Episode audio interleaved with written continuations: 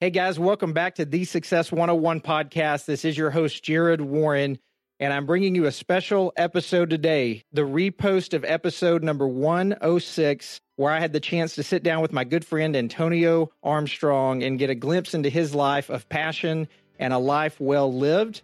And in an unfortunate series of events, Antonio and his wife Dawn passed away last week.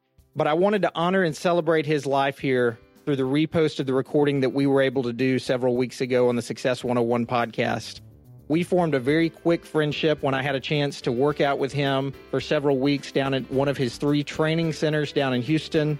And I wanted to share two quick stories with you guys that are dear to my heart before we replay this episode. As I mentioned, I had the chance to work out with Antonio several years ago, and he brought me in on the first day to get a rundown of what my skills and my abilities were and my diet and nutrition so he could build a workout plan. And the very first question right off the bat, he said, What do you eat and do you snack very much? And he gave a one liner that I've shared with many people out there when I told him how much I love cereal. And with the most serious voice he could, he said, Cereal will kill you, dog. I will never forget hearing him say that. And one other memorable story that's dear to my heart about Antonio I had the chance to receive one of Houston's 40 under 40 top business leader awards a few years back. And besides my now wife, Katie, I only asked two people to come to that event, and Antonio was one of them. And when I told him that I wanted him to come, he said he would check his schedule. And finally, he came back and said, Hey, I can't come. I'd love to be there, but I can't. And I totally understood. It was a weekday night, it was a Thursday night. There's a thousand other things he could have been doing. And here's the deal, guys it wasn't like we knew each other extremely well at that point. But like I said, we had a closeness, we had a friendship, and I wanted him there. I knew he loved competition, I knew he loved to thrive on achievement, and I wanted him to share in that moment with me. And so I went to the event, we enjoyed the evening, and as we were leaving, we were heading out to the car and we walked out of the venue and walking up the sidewalk was Antonio. And I don't know if I've ever seen anyone since that day in a purple suit and green shoes, but he definitely made a statement and was grinning ear to ear whenever he saw me. And it was, guys, it was one of those cool moments in life when you just knew that guy didn't have to come. And I said, I thought you weren't going to be able to come. And just in his genuine voice, and those of you out there who know him know what I'm talking about, grinning ear to ear, he said, I couldn't let a friend down. I was like, hey, man, the event is over. You're just now showing up. And he said, I know. I was just hoping I could catch you before you left. He had a family at home that he could have been with, a thousand other things that he was doing, and he was there. He got dressed. He came all the way downtown Houston, battled traffic, and he wanted to see me and be there for me. And that was a super special moment. And I bet a lot of us can say that about the times we shared with Antonio. He made you want to be better when you were around him, whether you're talking about competition, talking about business, talking about family, or mostly in talking about his faith in the Lord, he was a guy that you wanted on your team. Several years ago, I moved up to the Dallas area. We texted, we called frequently, and I knew I wanted to get him on the podcast because he would have such a great story to tell. Little did I know how great that story would be. And I'm incredibly honored to have known him and have had him as part of my life. And I'm excited for those who haven't heard this recording to hear this today. And if you have heard this, it's likely going to take on a new meaning for you as it did for me now that we no longer have Antonio with us. And I feel that he really did live life. And that's something, unfortunately, I can't say that I strive to do in every moment and every interaction that I have. He was a devoted father, husband, friend, son, competitor, leader, and he lived his life being intentional about relationships and being in the moment where you knew he cared when you were around him. And I'm confident in this. Antonio was a man who loved his family, he loved the Lord and served him faithfully in his home, his business, his community, his church. And I'm excited to bring you the repost of episode number 106 with Antonio Armstrong.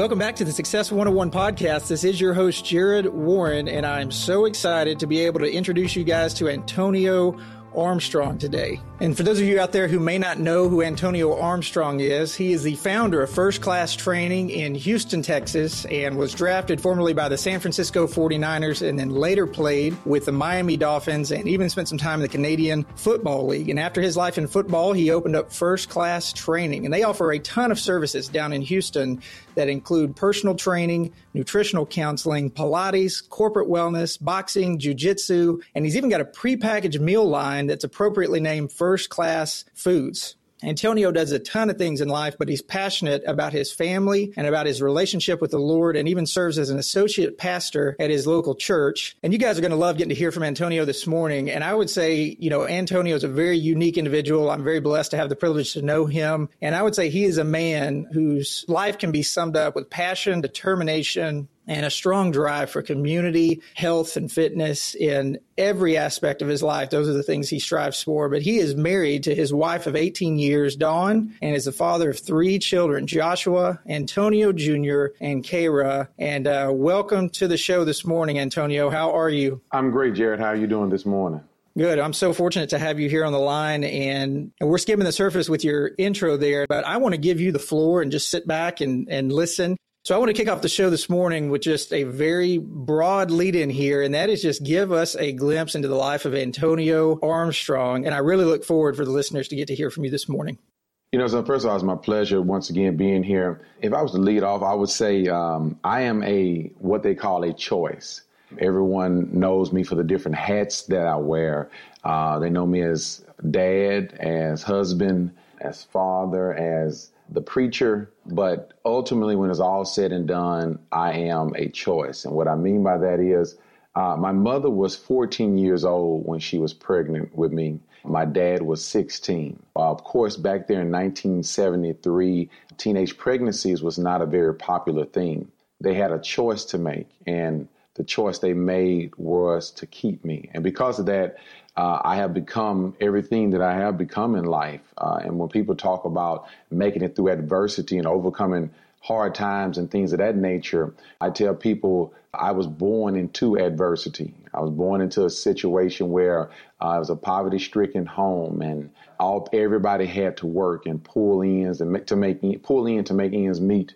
Uh, but yet and still, through the midst of it all, it was normal and it didn't seem abnormal. Uh, there was love in the house, and uh, my mom loved us all. She pushed us to do well, to treat people right. In high school, I found a passion to play sports. And little did I know uh, at that time, I really didn't know my father very well. Um, he passed away, actually was killed by his own brother when I was 17 years old. But leading up into that time, I did not know him that well. But everyone in the community knew him as the great football player that he is. And as a matter of fact, up until this day, every time I'm at Texas A&M, uh, I run into Jacob Green, and many of you may know him as the former Texas A&M All-American standout, as well as the All-Pro um, defensive end for the Seattle Seahawks. Uh, him and my dad were best friends in high school. He came from the same high school as I did. Uh, and Jacob would tell me how great of an athlete my dad was. Well, everyone expected me to be that great athlete, and initially it didn't start off that way. Uh, but somewhere down the line, I grew up and matured a little and became better at playing football. Ended up getting a scholarship to Texas A&M University and uh, looked up and I actually had a 4.0 GPA leaving school. I, it just was an amazing situation how my life may have been, may have started in turmoil, may have started in a situation where I really didn't have anything, but yet and still, uh, it all turned around and worked out well. Uh, it was a struggle. I wasn't the biggest kid, wasn't the fastest kid, wasn't the strongest kid. I didn't feel like I was the most talented kid at all.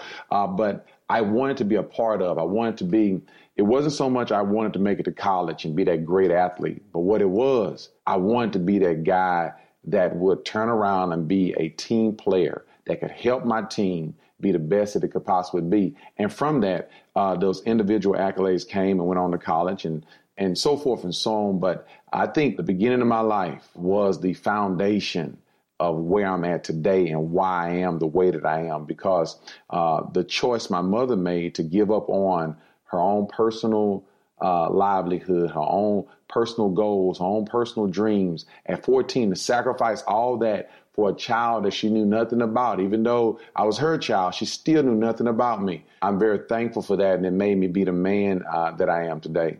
Antonio, thanks so much for sharing that. And I would just ask personally for, for myself, I'm curious to know, starting with humble beginnings like that and having to really make your own way, uh, for lack of better words there, what is it do you feel like, what do you feel like it is within you that gave you that fire, that drive where so many people out there just in, we're all human, right? And, and we take the path of least mm-hmm. resistance many times. What was it that made you fight for more? What was it that made you want to get better? You, you know something? Uh, hindsight is twenty twenty, and I can uh, easily say that it was nothing but God. I can say that because before I was in my mother's womb, He knew me, and for some people, uh, that's not good enough for them because uh, they may not believe in God. But for me, that would be my answer. But for those that don't believe in a God, I would say there was a thought process in my mind. I think one of the greatest thought processes that I ever had was uh, the fact that to see my mom getting up every day, going to work early. I'm talking. My mom got into work. Uh, she left for work at 5:30 every morning and didn't get home a lot of times till six o'clock in the evening. And she was a letter carrier. I saw a mail carrier. Uh, working for the United States Postal Service, and I saw her every day uh, at school because she delivered mail to my high school. And uh, I saw my mom walking, carrying that mail all the time, coming home. Uh, her back would bother her, shoulders would bother her because back then they had to actually carry the mail and uh, put it in the boxes. And so to see a woman working that hard, I did not want any teachers to call. I didn't want anybody to give any bad reports. Uh, principal having to call, getting in trouble. Everything I did was centered around that one thing. I did not want my mother to have to come deal with any problems from me. I wanted to be a help and not a hindrance. If I needed to iron her clothes for her in the in the evening, her uniforms, I would do it. If I had to wash her clothes, I would do it. And that was my um, like we tell everybody in life, you need a why. And you're depressed. A lot of times we get depressed because there's no why. We have to have a why. Why are we doing what we're doing? Because quitting is the only thing that leads to depression. And I tell a lot of time, I tell people a lot of times, uh, depression in the example of weightlifting uh, if I took, uh, if you were someone that can lift 225 pounds six times, and I put 315 pounds on there and told you to lift it six times, you will struggle with lifting 315 pounds. Once you begin to bring weights down on your chest, uh, that is depressing. And so uh, when you push it off your chest, that is pressing. A lot of times we are carrying a weight that we have the capacity to lift, but we don't spend the time in training through the rough times, through the supersets, uh, through the, the burn, and through the trials and tribulations in order to carry the weights that are actually on us. So, my encouragement to anyone would be find your why, because when you find that why, you will embrace the burn. You will embrace the hard times. You will embrace those moments because you know that, that they are nothing but stepping stools in order for you to get uh, to the ultimate place where you desire to be.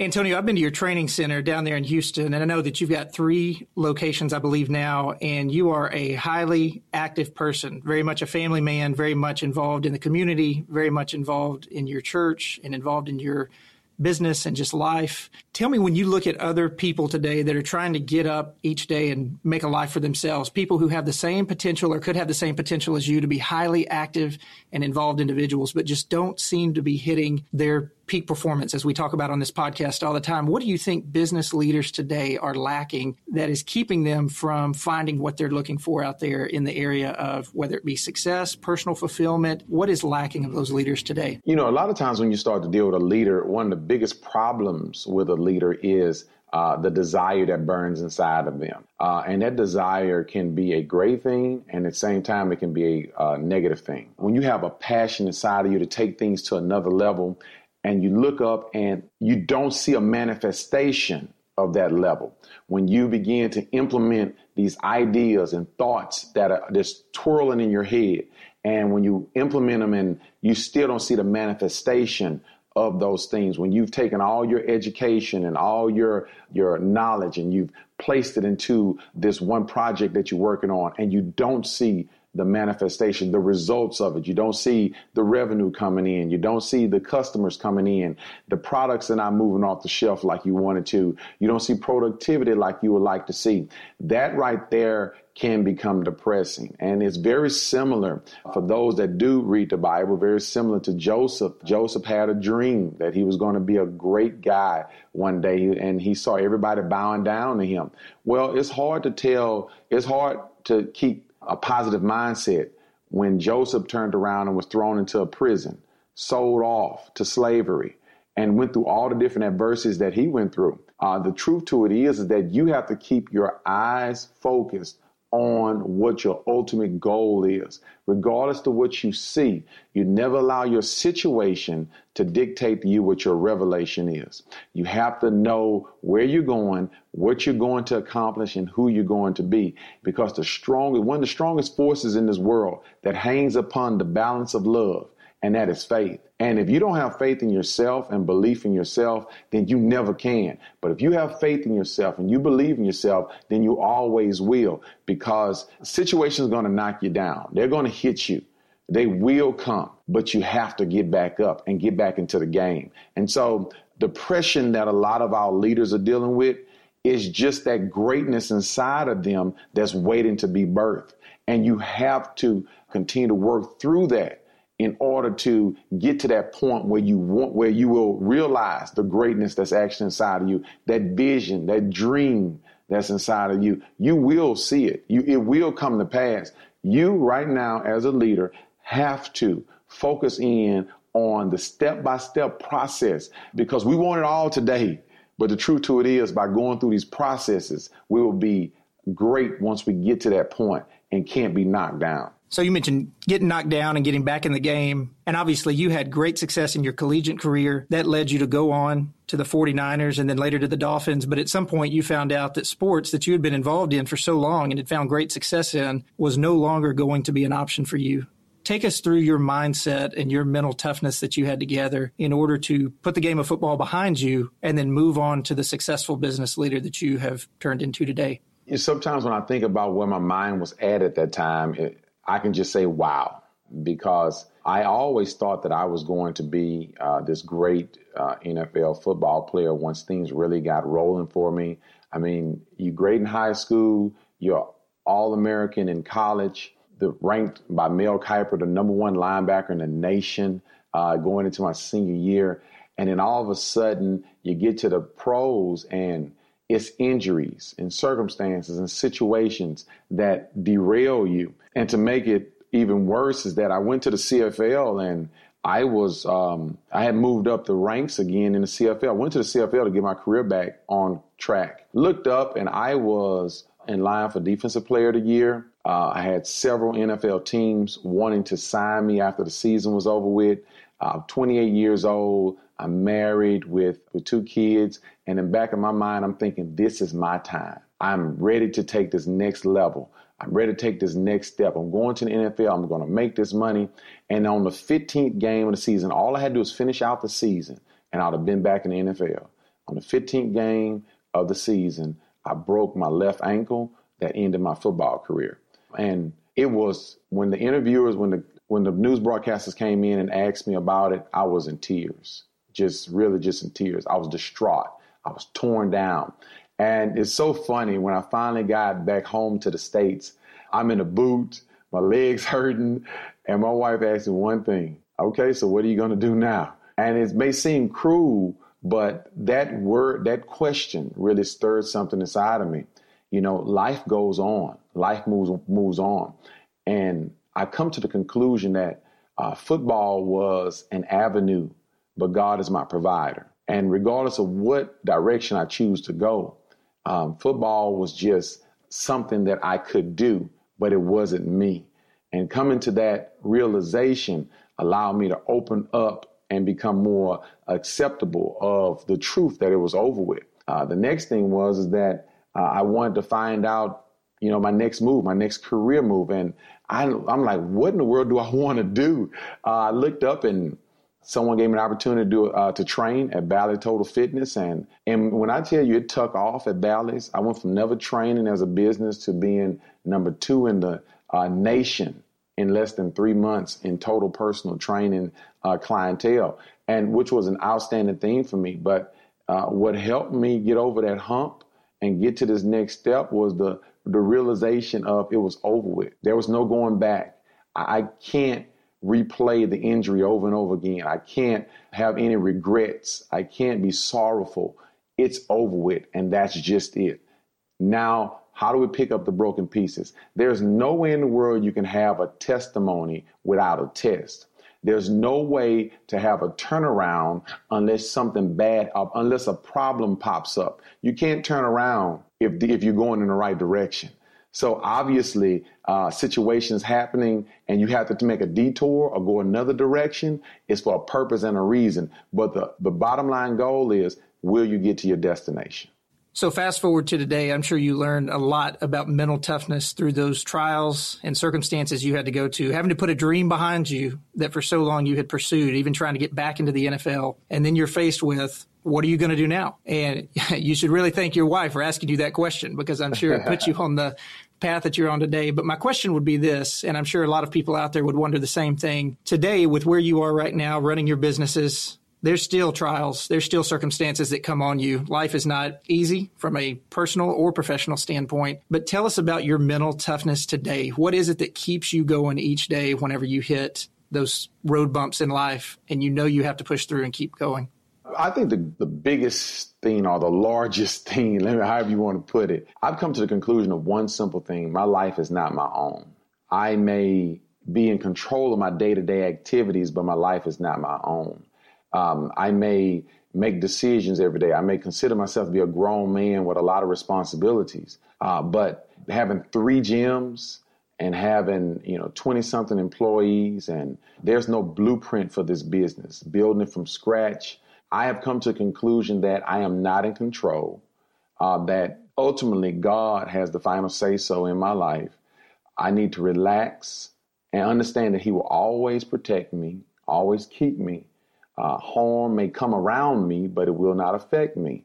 Uh, I may be in a situation where situations may arise. It may get tough. It may get hard, but God will always preserve me and keep me. The number one reason why we get caught up in any adverse situation is fear.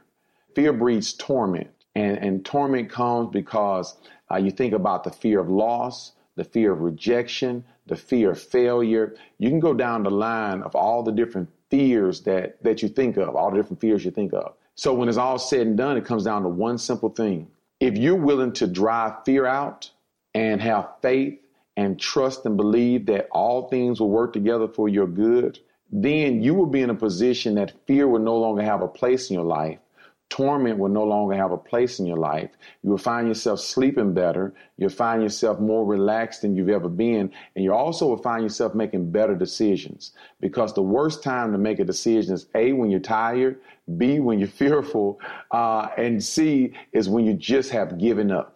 Those are the worst, the worst times to make uh, make decisions. And so, uh, when I go through adversity today, I'm just like, look here, this is not all about me. This is so much larger than me. I don't have the strength, the capacity to control every situation. I can't keep my thumb and hand on everything. And the faster I let go and let God handle situations, and I just put processes, procedures, and protocols in place and try to live life by particular rules and standards, from that point on, I leave everything else alone and let uh, God handle the final say so in, in situations.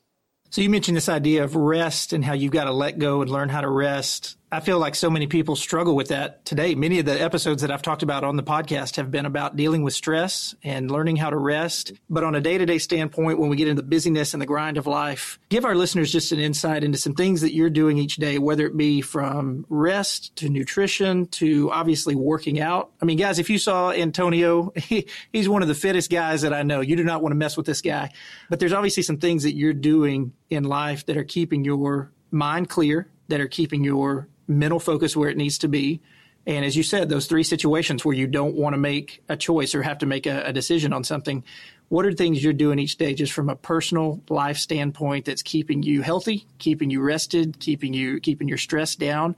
I'd love to hear a little bit into your life and what you're doing in those areas. Well, the first thing I do every morning is that I like to wake up and uh, do some type of uh, prayer and uh, Bible reading. Uh, I think when we get to the core of an individual, I say man is a spirit that possesses a soul and lives inside of a body. And so, uh, first, you got to start off by feeding the spirit man. That's the first thing you have to do, and that will that will rejuvenate you. That will energize you to carry on uh, your affairs of the day.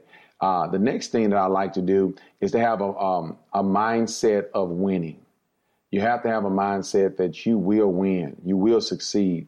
Uh, you might have lost that day will represent a play in a football game or could be on a basketball court, but that one play does not define the end results. And so when you have a bad play, you have to have a short term memory, get back in the game. Uh, you have to uh, look at, review that play, kind of go over it, have a brief, just a replay, and say, okay, this is what I should have done differently. Uh, put that in your um, in the mental compartment and just move on and be ready for it next time you see a situation that's similar to it. Don't get upset with yourself. Don't carry grudges. Don't hold on to the past. Don't get caught up in what other people have to say about you and the way people feel about what you said. Uh, when you are a leader, it's tough.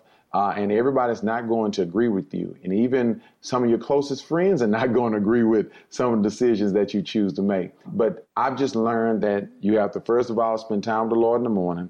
Second of all, don't carry any grudges. Don't be frustrated. Thirdly, take your time. That's a big word these days. Take your time in life. Don't get in a rush. Don't let anxiety overwhelm you. Don't let your stress levels just go out the roof.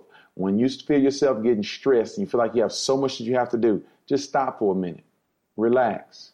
Take a deep breath and allow yourself to regain focus and attack the task at hand. You have to organize your day. You have to know exactly what you're going to do and how you're going to accomplish it. And lastly, make decisions.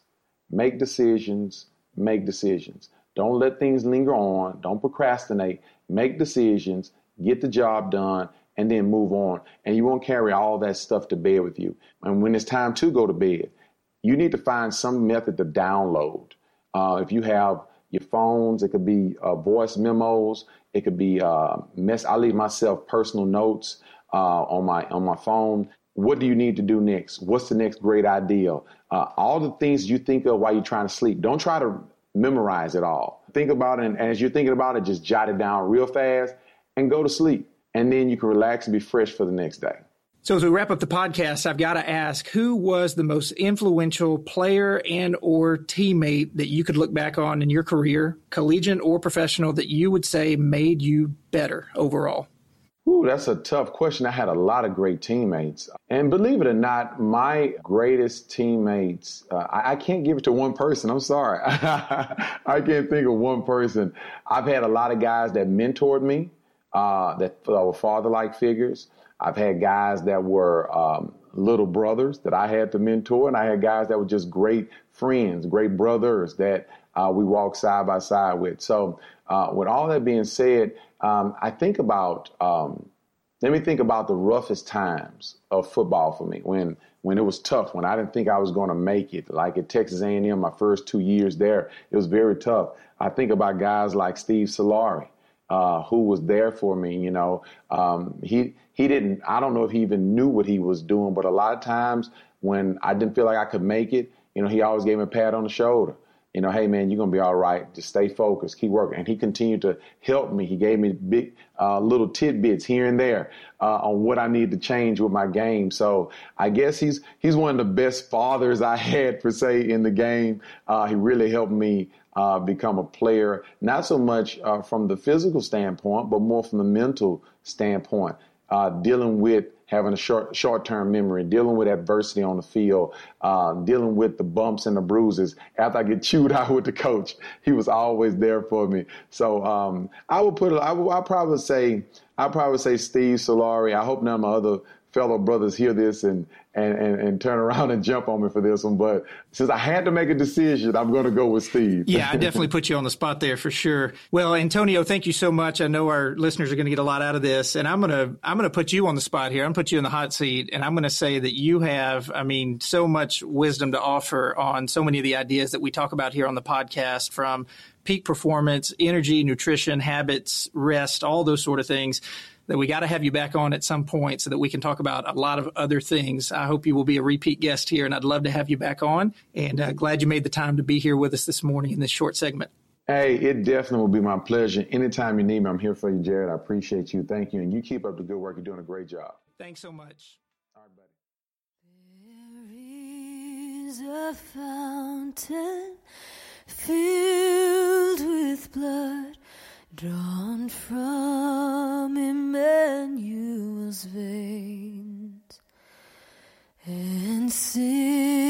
sinners plunged